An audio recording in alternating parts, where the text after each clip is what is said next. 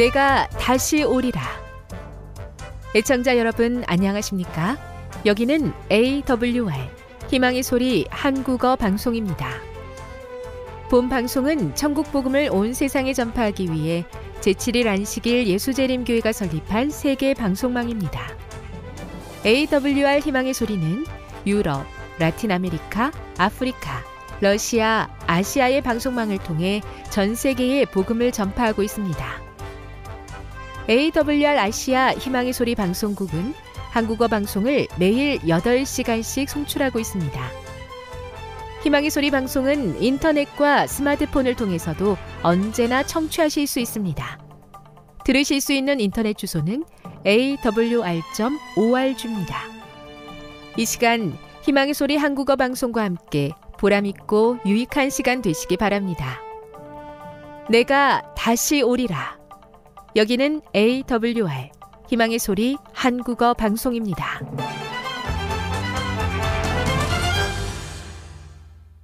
주파수 안내입니다. 괌에서 송출하는 우리 방송은 한국 표준시로 새벽 1시 30분부터 2시 30분까지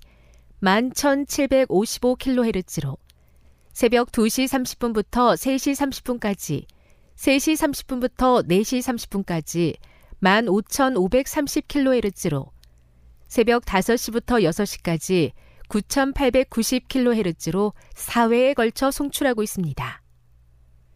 스리랑카에서 송출하는 우리 방송은 한국 표준시로 밤 9시부터 10시까지 15,530kHz로 우즈베키스탄에서는 새벽 3시부터 4시까지, 새벽 4시부터 5시까지 9,760kHz로 타지키스탄에서는 밤 9시부터 10시까지 15,255kHz로 송출하고 있습니다. 애청자 여러분의 많은 청취 바랍니다.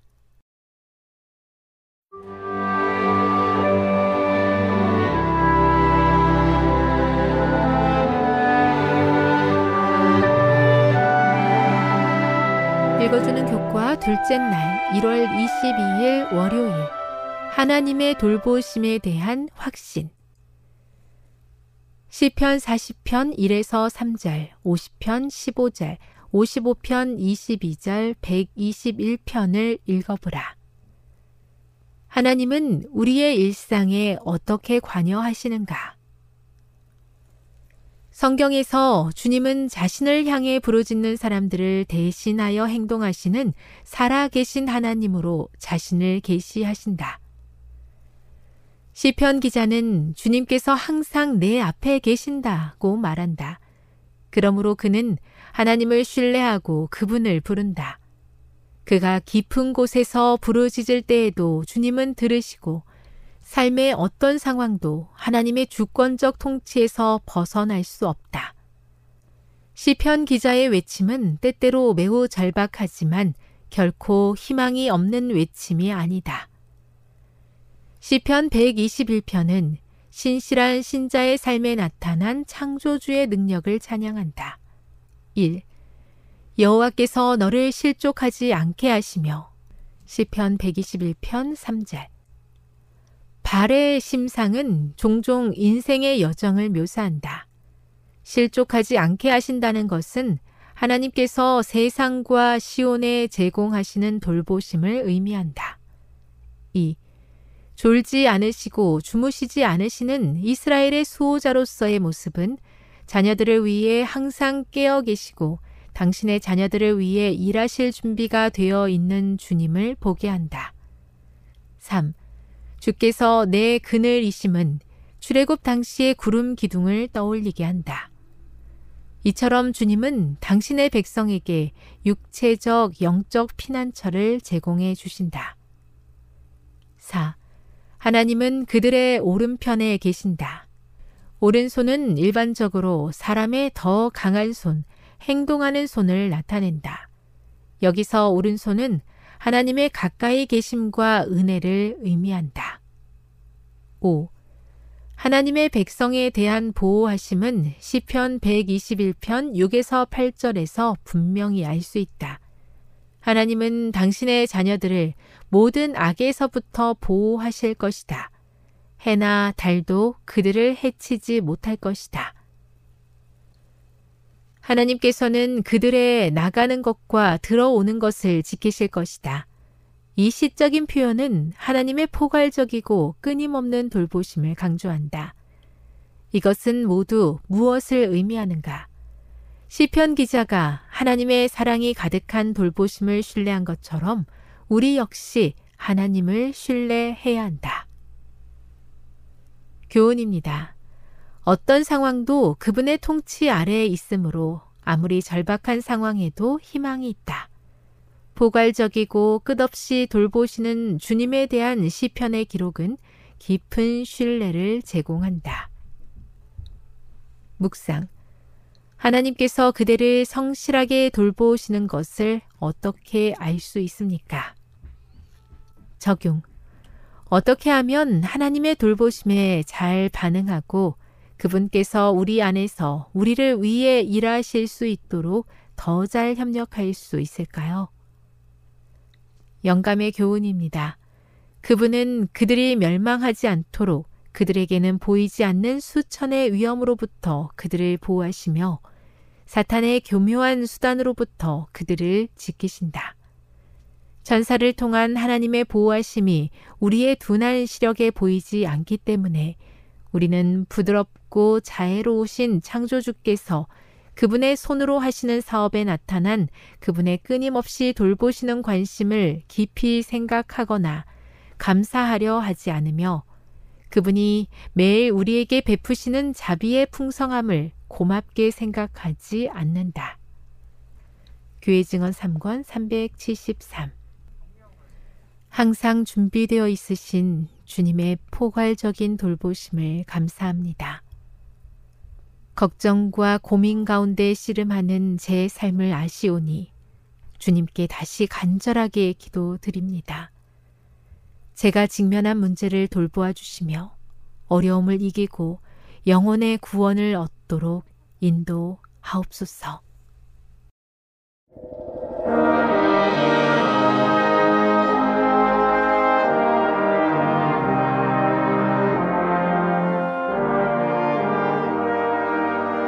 희망의 소리 청취자 여러분, 주 안에서 평안하셨습니까? 방송을 통해 여러분들을 만나게 되어 기쁘게 생각합니다. 저는 박용범 목사입니다. 이 시간 하나님의 은혜가 우리 모두에게 함께 하시기를 바랍니다. 이 시간에는 죄의 흉악한 특성 3가지라는 제목으로 함께 은혜를 나누고자 합니다. 죄의 흉악한 특성 3가지라는 제목입니다. 본문은 사무엘하 11장 1절로 27절까지 있는 말씀입니다. 사무엘하 11장 1절로 27절입니다. 해가 돌아와서 왕들의 출전할 때가 되매 다윗이 요압과 그 신복과 온 이스라엘 군대를 보내니 저희가 암몬 자손을 멸하고 라빠를 에워쌌고 다윗은 예루살렘에 그대로 있으니라. 저녁때에 다윗이 그 침상에서 일어나 왕궁 지붕 위에서 거닐다가 그곳에서 보니 한 여인이 목욕을 하는데 심히 아름다워 보이는지라. 다윗이 보내어 그 여인을 알아보게 하였더니 고하되 그는 엘리야의 딸이요 햇사람 우리아의 아내 밧세바가 아니니까. 다윗이 사자를 보내어 저를 자기에게로 데려오게 하고 저가 그 부정함을 깨끗케 하였으므로 더불어 동침함에 저가 자기 집으로 돌아가니라. 여인이 잉태함에 보내어 다윗에게 고하여 가로되 내가 잉태하였나이다 하니라. 다윗이 요압에게 기별하여 햇사람 우리아를 내게 보내라 하며 요압이 우리아를 다윗에게로 보내니 우리아가 다윗에게 이르매 다윗이 요압의 안부와 군사의 안부와 싸움의 어떠한 것을 묻고 저가 또 우리아에게 이르되 내 집으로 내려가서 발을 씻으라 하니 우리아가 왕궁에서 나가매 왕의 식물이 뒤따라 가니라. 그러나 우리아는 집으로 내려가지 아니하고 왕궁 문에서 그 주의 신복들로 더불어 잔지라. 혹이 다윗에게 구하여 가로되 우리아가 그 집으로 내려가지 아니하였나이다. 다윗이 우리아에게 이르되 내가 길 갔다가 돌아온 것이 아니냐? 어찌하여 내 집으로 내려가지 아니하였느냐?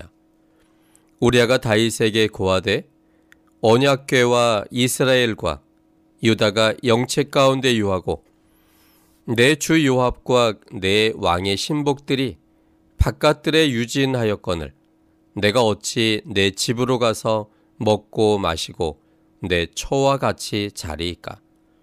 내가 이 일을 행치 아니하기로 왕의 사심과 왕의 혼의 사심을 가리켜 맹세하나이다. 다윗이 우리아에게 이르되 오늘도 여기 있으라. 내일은 내가 너를 보내리라. 우리아가 그날에 예루살렘에 유하니라. 이튿날 다윗이 저를 불러서 저로 그 앞에서 먹고 마시고 취하게 하니 저녁 때에 저가 나가서 그 주의 신복으로 더불어 침상에 눕고 그 집으로 내려가지 아니하니라. 아침이 되매 다윗이 편지를 써서 우리아의 손에 붙여 요압에게 보내니 그 편지에 써서 이르기를 너희가 우리아를 맹렬한 싸움에 앞세워두고 너희는 뒤로 물러가서 저로 맞아 죽게 하라 하였더라. 요압이 그 성을 살펴 용사들의 있는 줄을 아는 그곳에 우리아를 두니 성 사람들이 나와서 요압으로 더불어 싸울 때 다윗의 신복 중 몇 사람이 엎드러지고 햇사람 우리아도 죽으니라. 요압이 보내어 전쟁의 모든 일을 다윗에게 고할세 그 사자에게 명하여 가로되 전쟁의 모든 일을 내가 왕께 고하기를 마친 후에 혹이 왕이 노하여 내게 말씀하기를 너희가 어찌하여 성에 그처럼 가까이 가서 싸웠느냐? 저희가 성 위에서 쏠 줄을 알지 못하였느냐?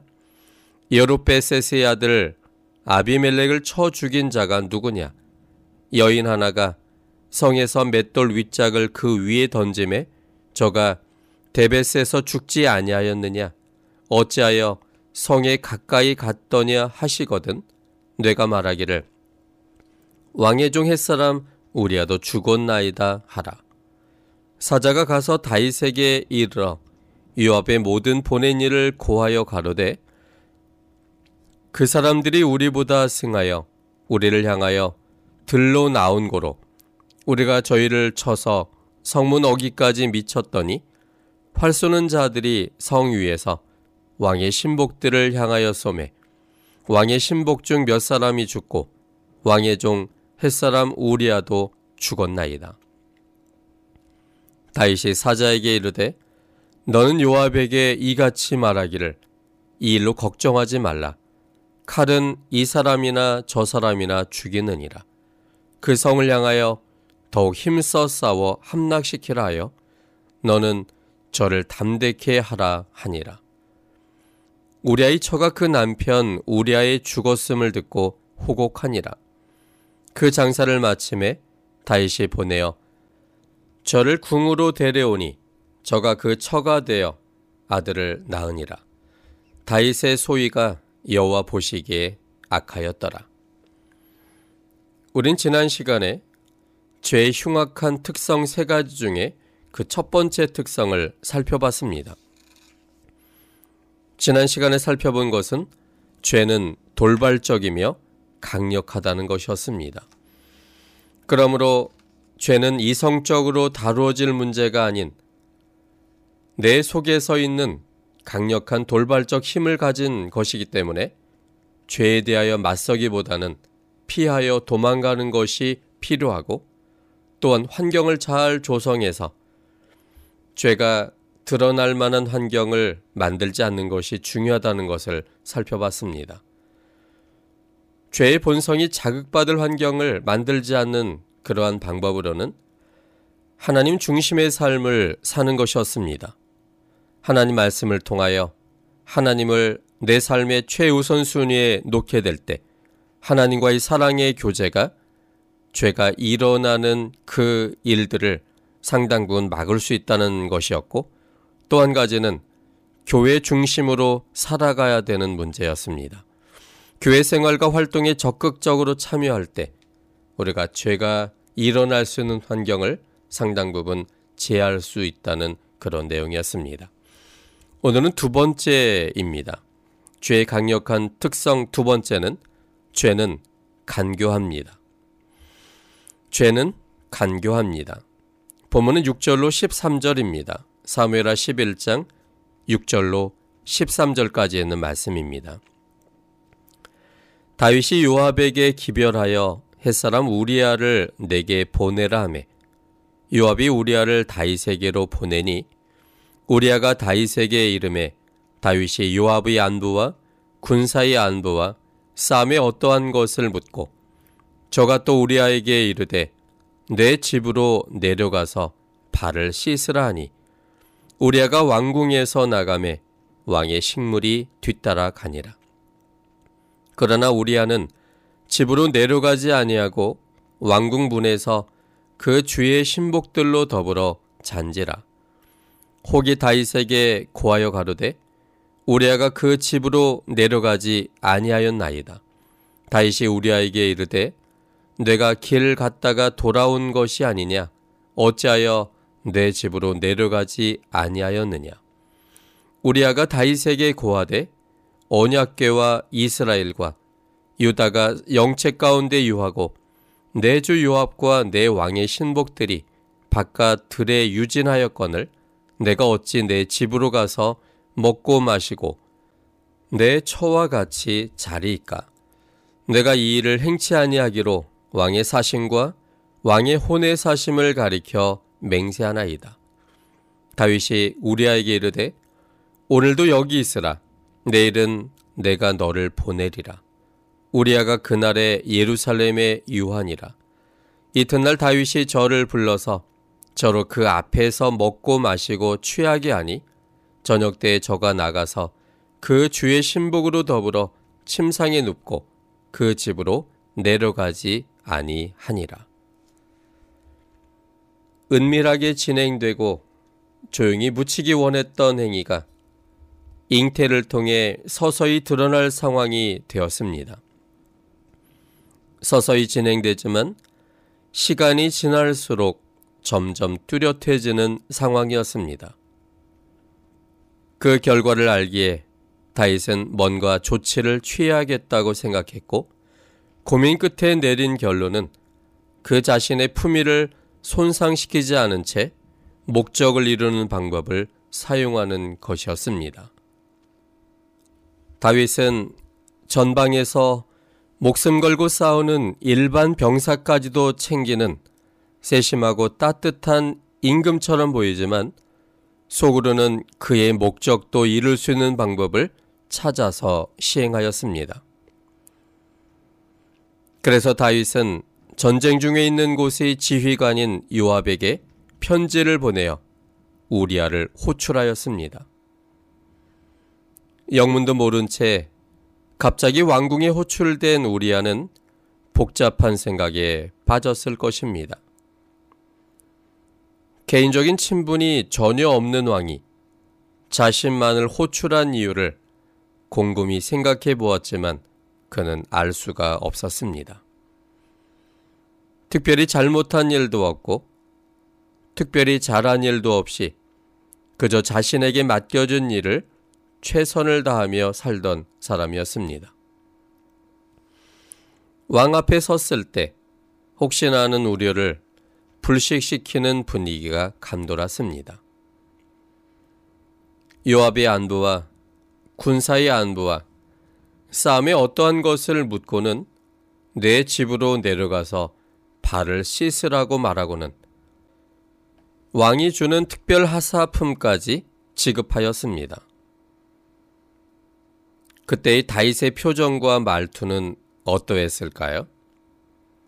관심과 걱정, 그리고 우리아를 오래전부터 매우 가깝게 한 사람처럼 그동안의 전쟁에 대한 노고에 충분한 보상을 마땅히 해줘야 할 것처럼의 표정과 말투였을 것입니다.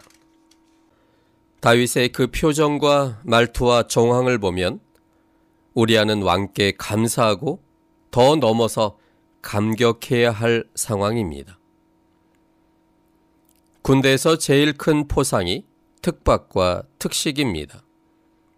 특별히 전쟁 중에 특박과 특식을 받는 것은 최고의 기쁨입니다.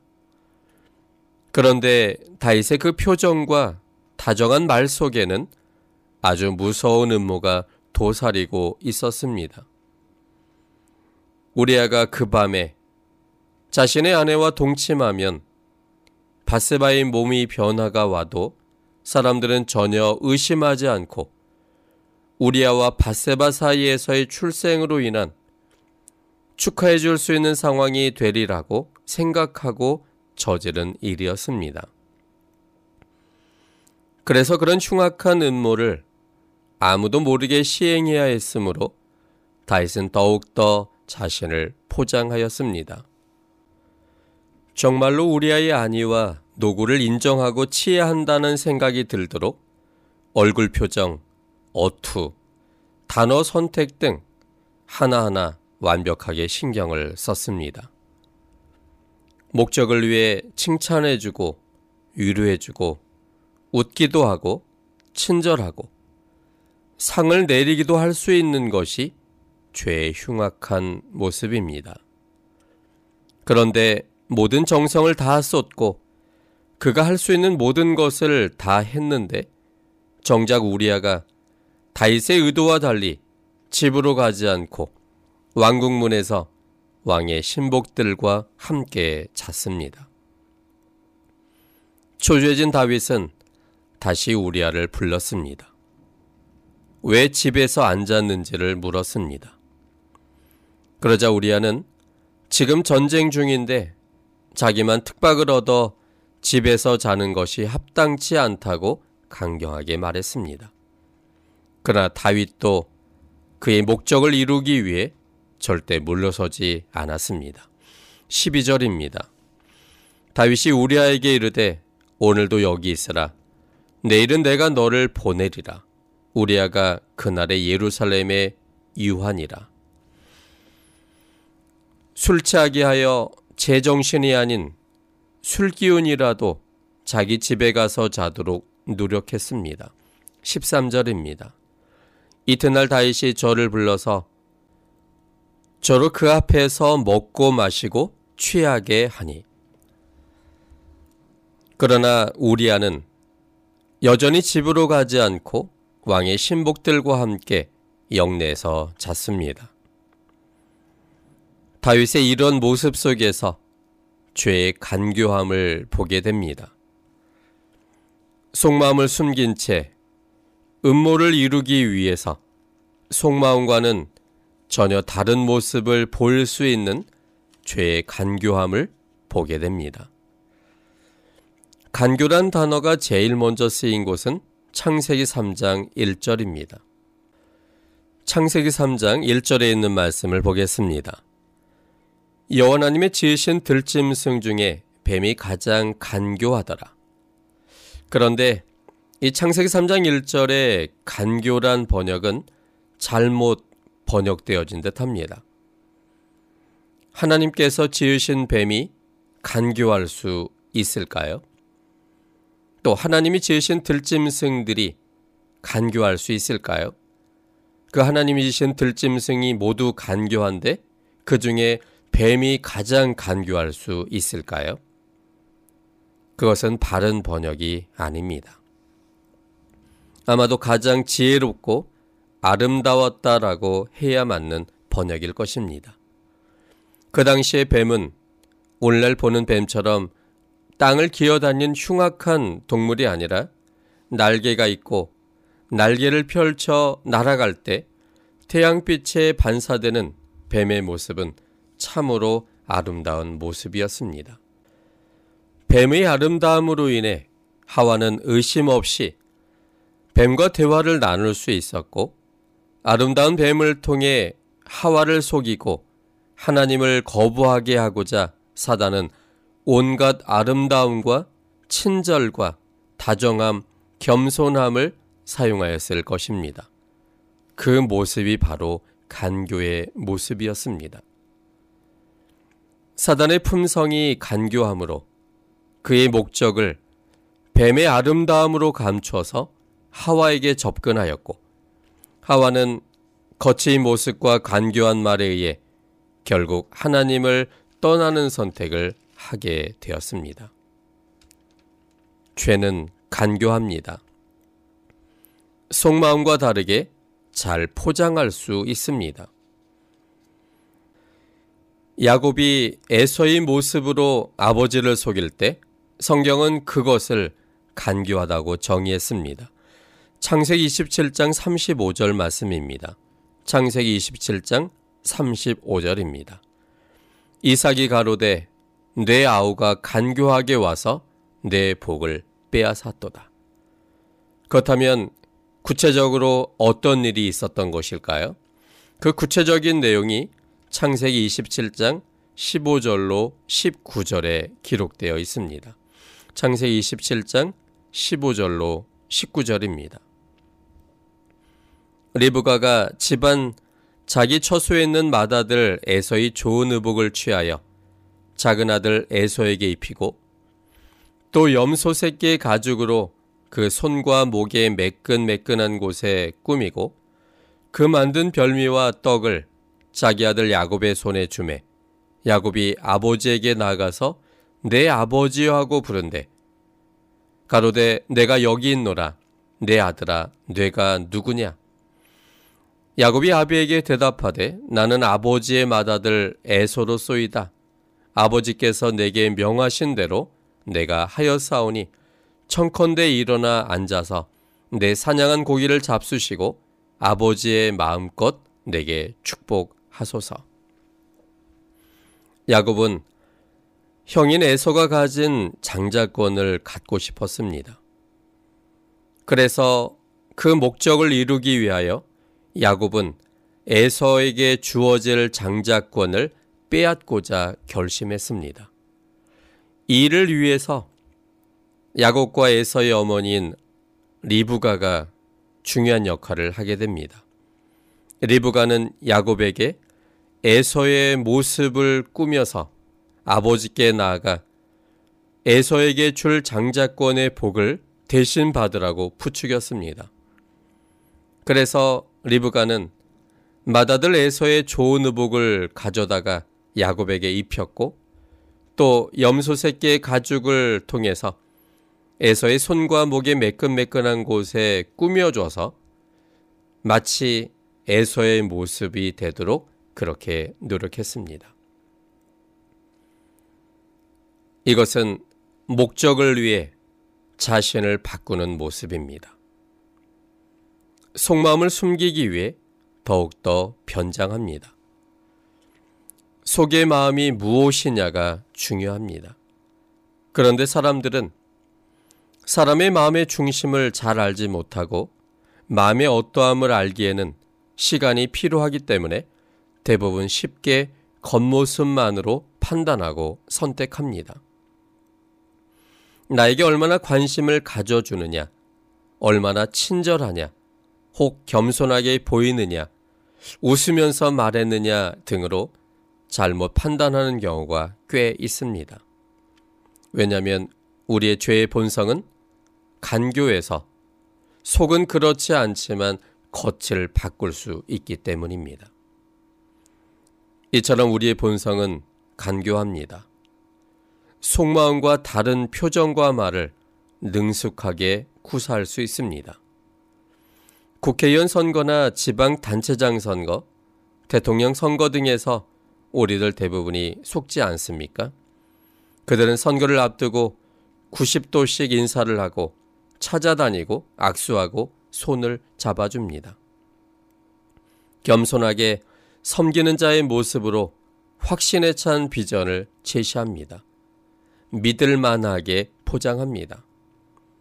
그러면 몇 년 전에도 속았었는데 이번에도 많은 경우 속아서 또 그들을 선택합니다.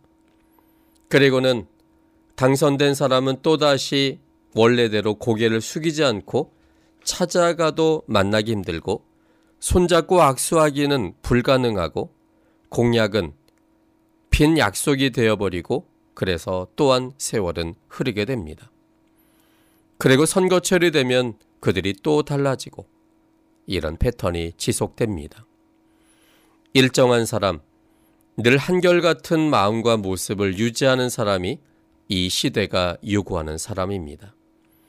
매우 친절한 것 같은데 편치 않고, 매우 겸손한 것 같은데 거북하게 느껴지고, 매우 상냥한 것 같은데 어느 때는 모른 척하고, 매우 반갑게 손잡고 흔드는데 어느 때는 못 본 척하는, 자신의 몸을 다 바쳐 충성을 다할 듯 힘쓰다가 조건이 맞지 않을 때 매정하게 돌아서는 이런 이중적 태도는 거듭난 사람의 모습이 아닙니다. 그런데 사실은 우리 모두가 간교하다는 데 문제가 있습니다.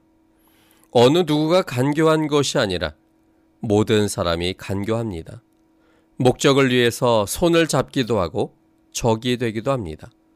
우리 스스로는 죄의 모습인 간교함에서 벗어날 수가 없습니다.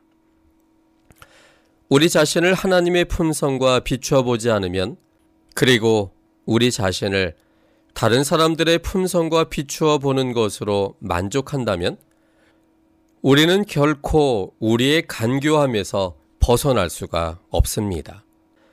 다른 사람보다 덜 간교해지는 것이 우리의 목표가 아니라 하나님처럼 언제나 동일한 사랑을 원수에게라도 똑같은 모습으로 쏟는 사람이 되는 것이 목표가 되어야 합니다.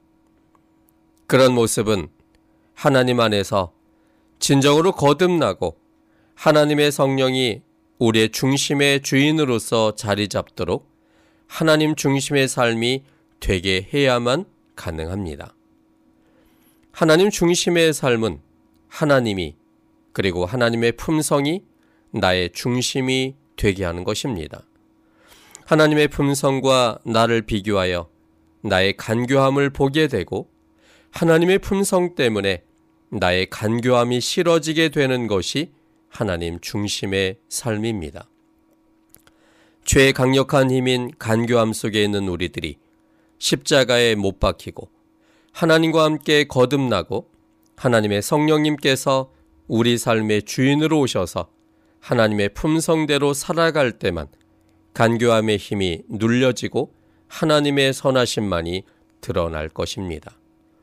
하나님의 은혜로 언제나 일정한 사람, 일정한 모습으로 살아가는 우리가 되기를 바랍니다. 지금 여러분께서는 AWR 희망의 소리 한국어 방송을 듣고 계십니다. 애청자 여러분, 한 주 동안 평안하셨습니까? 하나님의 샬롬이 임하길 기원합니다. 한국연합회 선경연구소장 임봉경 목사입니다. 이 방송을 들으시는 애청자 여러분 모두를 주님의 이름으로 환영합니다. 오늘도 여전히 여러분에게 하나님의 귀한 사랑과 예수 그리스도의 측량할 수 없는 은총과 진리의 성령의 깊은 감동이 함께 하시어 진리 가운데로 인도되는 시간 되기를 바랍니다. 오늘은 왜 엘리야가 7번 기도했는가라는 흥미로운 질문입니다. 한 분이 이렇게 질문을 해왔습니다.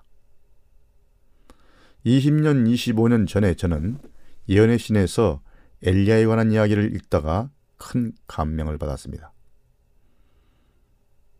그 장면을 찾기 위해 책들을 한 장 한 장 다 뒤져보았으나 다시는 그것을 찾지 못했습니다. 결국 다시는 그것을 읽지 말아야겠다고 결심했으나 이틀 후 교회에서 비디오를 시청하게 됐는데 그 비디오에 나오는 목사님이 열애전에 읽었던 말씀을 그대로 인용하는 것이었습니다. 그런 후에 그는 그 말을 성경 주석에서 찾았다고 말한 것 같습니다. 저는 성경 주석이 없어서 오래전 그 말씀을 제가 어떻게 읽었는지 기억이 잘 나지 않습니다. 제가 읽었던 것에서 정말로 저의 관심을 끌었던 것은 엘렌 화이트 엘리야가 7번 무릎을 꿇고 기도했는데 그때마다 그가 어디서 하나님께 영광을 돌리는 데 실패했는지를 알아내기 위해 자신의 삶을 돌이켜 보았다는 식으로 말한 대목입니다. 저는 엘리야에 관해 여러 가지 이야기를 읽었으나 그가 그의 삶을 돌이켜 보았다는 부분을 찾을 수가 없습니다. 엘리야 이야기가 이렇게 제가 읽었던 식으로 기록된 것이 맞는지요? 이렇게 질문을 했습니다. 그렇게 말한 진술이 있습니다. 리비언 헤럴드 1891년 5월 26일자에 나온 기사고 그것이 본교 성경수석 2권 1035쪽에 실려 있습니다. 영문으로. 그리고 또한 우리의 높은 부르심이라는 기도력이 있습니다. Our High Calling 133쪽과 또 기도라는 책 140쪽 등에도 이 말이 포함되어 있습니다. 자, 다음의 진술입니다. 잘 들어보시기 바랍니다. 엘리야가 기도할 동안 그의 종은 자세히 살펴보고 있었다.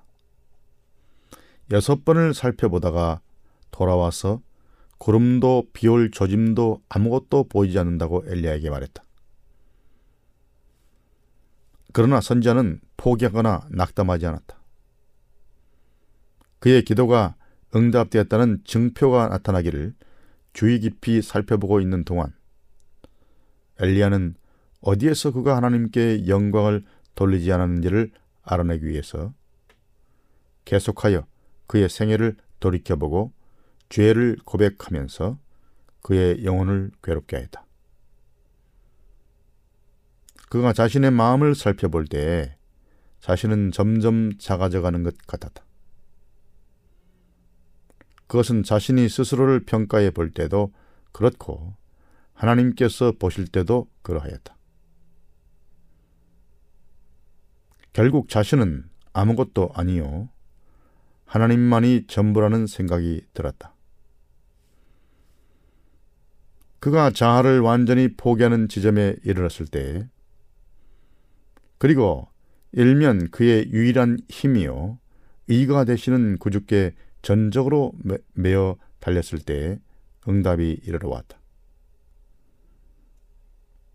그의 종이 와서 말하되 보소서 바다에서 사람의 손바닥만한 작은 구름이 일어나나이다 라고 말하였다. 이 진술에 명백하게 질문자가 말한 내용이 들어있습니다. 그가 계속해서 7번 기도하는 동안에 자신의 마음을 살펴보고 그러면서 자기 자신이 작아지고 결국 자신은 아무것도 아니요 하나님만이 전부라는 생각이 들 때까지 자신을 살펴보았을 때 그리고 자아를 완전히 포기하는 지경까지 갔을 때 결국 그의 기도에 응답이 이르러고 응답의 징표가 일어났다고 말하고 있는 대목입니다. 자, 그럼 다음 질문으로 넘어가 보겠습니다. 재림교인 10명 중 1명만 구원받을 것이다 라는 엘렌 화이트의 진술이 있는지요? 라는 질문입니다. 엘렌 화이트는 재림교인 10명 중 1명도 구원받지 못할 것이라고 말했느냐? 라는 질문입니다. 그리고 어디서 그렇게 말했는가? 라는 질문입니다. 그렇게 말한 적이 없습니다. 화인 여사는 구체적으로 10명 중 1명도 구원받지 못할 것이라는 그런 진술을 하지 않았습니다. 그러나 10명 중 1명도라는 표현을 한 적은 있습니다만 그것은 건강 문제를 잘 다룰 만큼 적합한 지식을 갖추고 준비된 목사가 몇 명이나 되는지를 묻는 데서 나옵니다. 구원 문제가 아니라. 화인 여사가 더 자주 사용한 표현은 20명 중 1명이라는 표현이었습니다. 그 말은 자주 사용했습니다. 질문자가 물은 진술과 가장 근접한 진술은 다음의 진술입니다. 그리스도인 선교봉사 41쪽입니다. 나는 교회를 향하여 엄숙한 말을 한다. 현재 교회 농명책에 기록되어 있는 20명 중 1명도 지구 역사를 끝마칠 준비가 되어 있지 않다. 그리고 그들은 진실로 일반 죄인들과 마찬가지로 이 세상에서 하나님도 없고 소망도 없는 자와 같이 될 것이다. 그들은 하나님을 위한다고 말하고 있으나 실상은 돈을 더 열심히 위하고 있다. 이런 얼치기 행동은 그리스도를 시인하기보다는 부단히 그리스도를 부인하고 있는 것이다. 그래서 많은 사람들이 굴복되지 않은 마음과 정화되지 않은 못한 마음을 가지고 교회에 들어왔다. 그들의 영적인 기호는 그들 자신의 부도덕하고 타락적인 부패로서 왜곡되어 정신과 마음과 목적에 있어서 세상을 나타내고 있으며 호색적인 습관에 더욱더 굳어져가고 있다. 그들은 그들이 공언하는 그리스도인 생애에 있어서 철두철미 기만으로 가득 차 있다. 생활은 죄인들처럼 하면서 그리스도인이라고 주장한다. 그리스도인이라고 주장하는 자들과 그리스도를 시인한 자들 그들 가운데서 나와 부정한 것을 만지지 말고 구별되어 있어야 한다. 이렇게 말했습니다. 이것은 분명 엄숙한 진술이긴 하지만 마지막 시대에 일어날 사건에 대한 예언이 아니고 화인 여사가 이 글을 기록할 당시의 특정 상황에 대한 진술임을 알 수 있습니다. 그러니까 수명 중 1명도 또는 100명 중 1명도를 언급하는 다른 진술도 마찬가지로 특정한 상황에서 말한 것입니다. 그러나 마지막 시대에 있을 결과는 화인 여사가 한 그러한 호소와 마지막 사건들에 대한 백성들의 반응과 그들의 결단에 달려 있습니다. 예언을 해서 정해놓고 20명 중 1명도 구원 못 받을 것이다 이렇게 예언하는 것은 아닙니다. 그리고 이런 표현들을 문자적으로 받아들여서도 안 됩니다. 꼭 하나 둘 셋 넷 해서 20명 중 10명 중 이렇게 한 것은 아닙니다. 왜냐하면 화인 여사가 8명 중 1명도 또는 13명 중 1명도 또는 19명 중 1명도라는 이런 표현들을 사용한 적이 없기 때문이죠.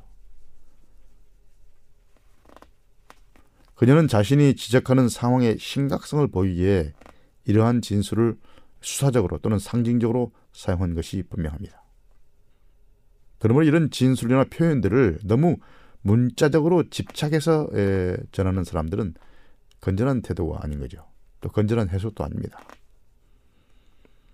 더 중요한 것은 전체 문맥과 그 상황과 또 더 넓은 점에서 그런 진술들도 잘 고려하여 상식적인 선에서 잘 이해해야 되는 것이죠. 다음 질문으로 넘어가 보겠습니다. 우리가 과거에 흔히 들었던 질문들입니다. 수호하는 천사는 극장문 앞에서 우리를 떠나는가? 라는 질문입니다. 한 분이 이렇게 질문했습니다. 우리가 극장이나 술집에 들어가지 말아야 하는데 우리의 수호 천사가 그런 곳에는 우리와 함께 들어갈 수도 들어가려 하지도 않기 때문이라고 화인 여사가 말했다는 소리를 어렸을 때 들은 기억이 납니다.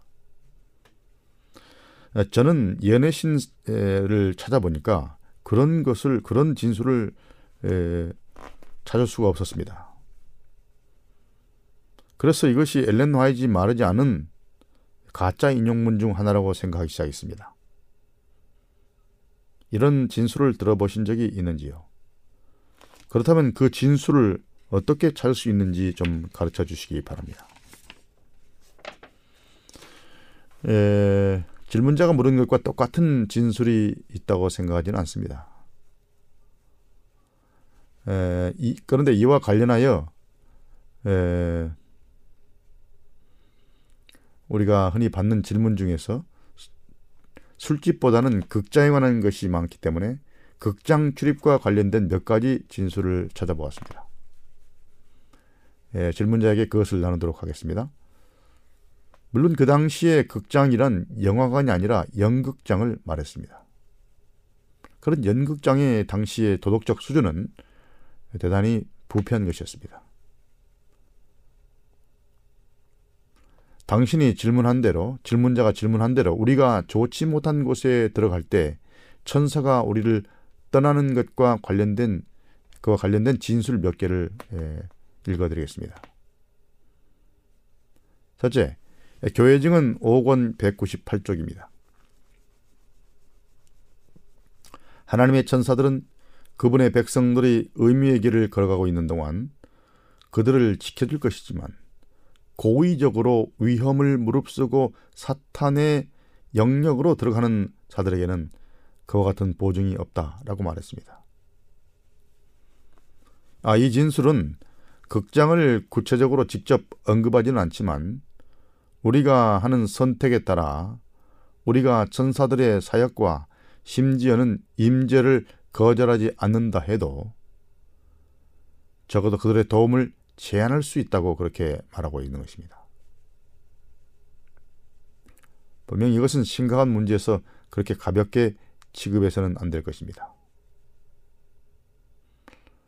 고의적으로 우리가 위험을 무릅쓰고 알면서도 사탄의 땅으로 들어갈 때는 하나님께서 우리를 보호할 것이라는 보증이 없다, 이런 언급입니다. 또 천사와 관련하여 극장을 언급한 진술 하나가 여기 있습니다. Signs of Times, 영문 시조 1882년 2월 23일자입니다. 그리스도인이라 공언하는 자가 아내와 아이들을 극장이나 무도회장으로 데려가려 한다면 다음과 같이 자문해 보아야 한다. 연극장이나 무도회장이죠. 내가 그런 쾌락의 현장에서 하나님의 축복을 얻을 수 있을까? 나의 주님께서 그런 장소에 손님으로 오실까? 그런 곳에서 천사들이 나를 섬길 수 있을까? 자, 이렇게 말한 것입니다. 그러니까 그런 타락한 장소로 어린아이들을 데려가서는 안 된다는 것이죠. 그런 곳에 하나님이 우리와 함께 하실까? 천사가 우리를 위해서 도와줄까? 라고 하는 그런 말입니다. 그러나 다음과 같이 용기를 주는 말씀도 있습니다. 천사들은 시험받는 자들을 원수에게 먹이가 되도록 결코 내버려 두지 않을 것인데, 그렇게 내버려 두면 원수가 사람들의 영혼을 파멸시킬 것이기 때문이다. 그들이 영원한 파멸에 빠지기까지 성령을 거절하지만 한다면 희망은 있고 하나님의 지성적 존재들에 의해 보호를 받을 것이다. Signs of Times 1895년 6월 6일자입니다. 이런 진술들을 종합해보면 합리적인 답을 얻을 수가 있을 것입니다. 아마도 이런 진술들에 의존해서 사람들이 극장에 들어가면 천사가 거기를 들어가지 않는다, 그리고 밖에 서 있다라는 말을 만들어냈을 수도 있습니다. 그러나 상식적으로 생각하면 천사가 우리를 돕기 위해 들어갈 수 없는 곳은 없을 것입니다. 그러나 고의적으로 위험을 무릅쓰고 사탄의 땅으로 자기를 들여놓는 자들에게는 하나님의 보호하심에 대한 보증이 없다는 것입니다. 바로 그 말은 천사가 그런 것으로 들어갈 수 없다는 말이 아니라 자신의 고집대로 자신의 자유의지를 남용하면서 하나님의 성령의 가마를 물리치면 하나님의 보호를 받을 수 없다는 말일 것입니다. 마지막 진술은 이런 점에서 우리에게 또 다른 것을 보여주고 있습니다. 그러므로 예언의 신을 읽을 때 어떤 특정 진술을 너무 문자적으로 읽어서 그 속뜻을 곡해하고 오해하는 일이 없도록 해야 하겠습니다. 오늘날 영화관을 출입하는 것에 대해서는 앞에서 이미 답을 했습니다. 신앙인은 신앙 양심에 따라 성령의 지도에 따라 가지 말아야 할 것과 갈 곳을 분간하고 가지 말아야 할 것을 가지 말아야 할 것입니다.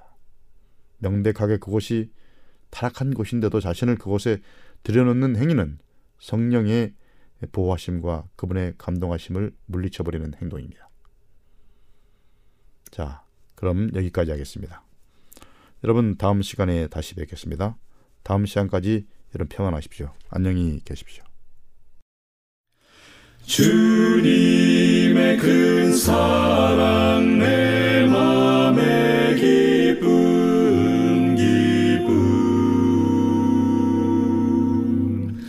주 예수 계신 사랑 늘 만해주시오 아름답고도 귀한 구원의 참 의미를 천사들 찬양의 은으로 주님을 환영하니 크고 위대하신 하나님께 영광을 돌리세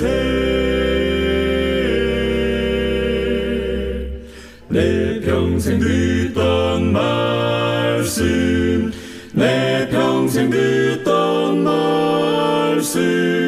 주 예수 그 신사랑 또 들려주시오 주님의 사랑 주 예수 넓은 사랑 또 그의 큰 영광 다 널리 전파하기 내 맘의 원일세 저 천국 영광 중에 새 찬송할 때도 그 기쁨 찬송 제목 이 노래뿐일세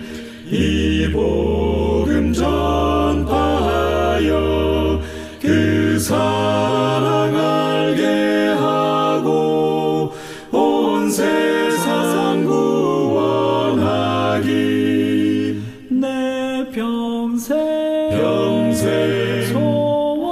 소원 찬송 제목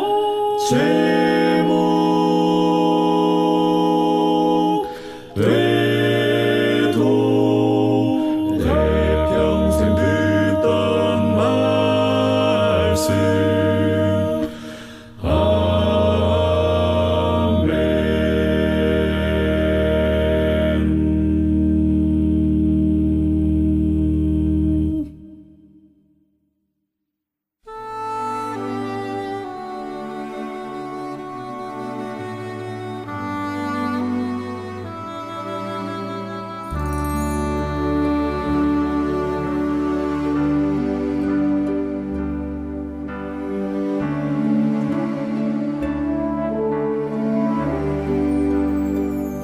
어서오라 주 부르시네 주 저 말고 다 나오라 내 모든 죄가 많다 해도 모두 다 용서하시리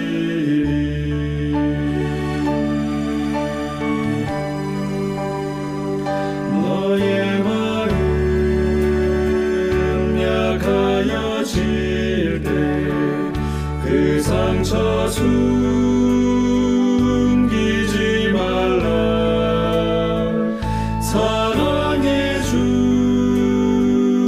널 보시나니 두려워 말고 나아가라 주님 우리 앞에 큰 잔치를 풀고 다 참여하라 초청하셨나니 주 부르심에 너 응답하여라 넉넉한 주님 너를 환영하리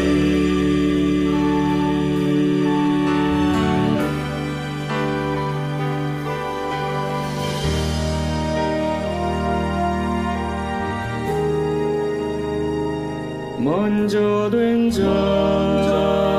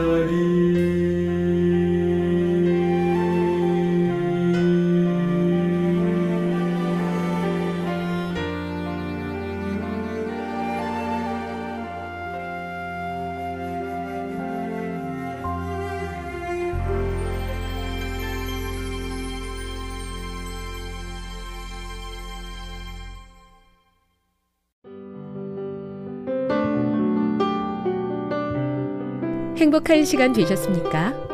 지금까지 여러분께서는 AWR 희망의 소리 한국어 방송을 청취하셨습니다.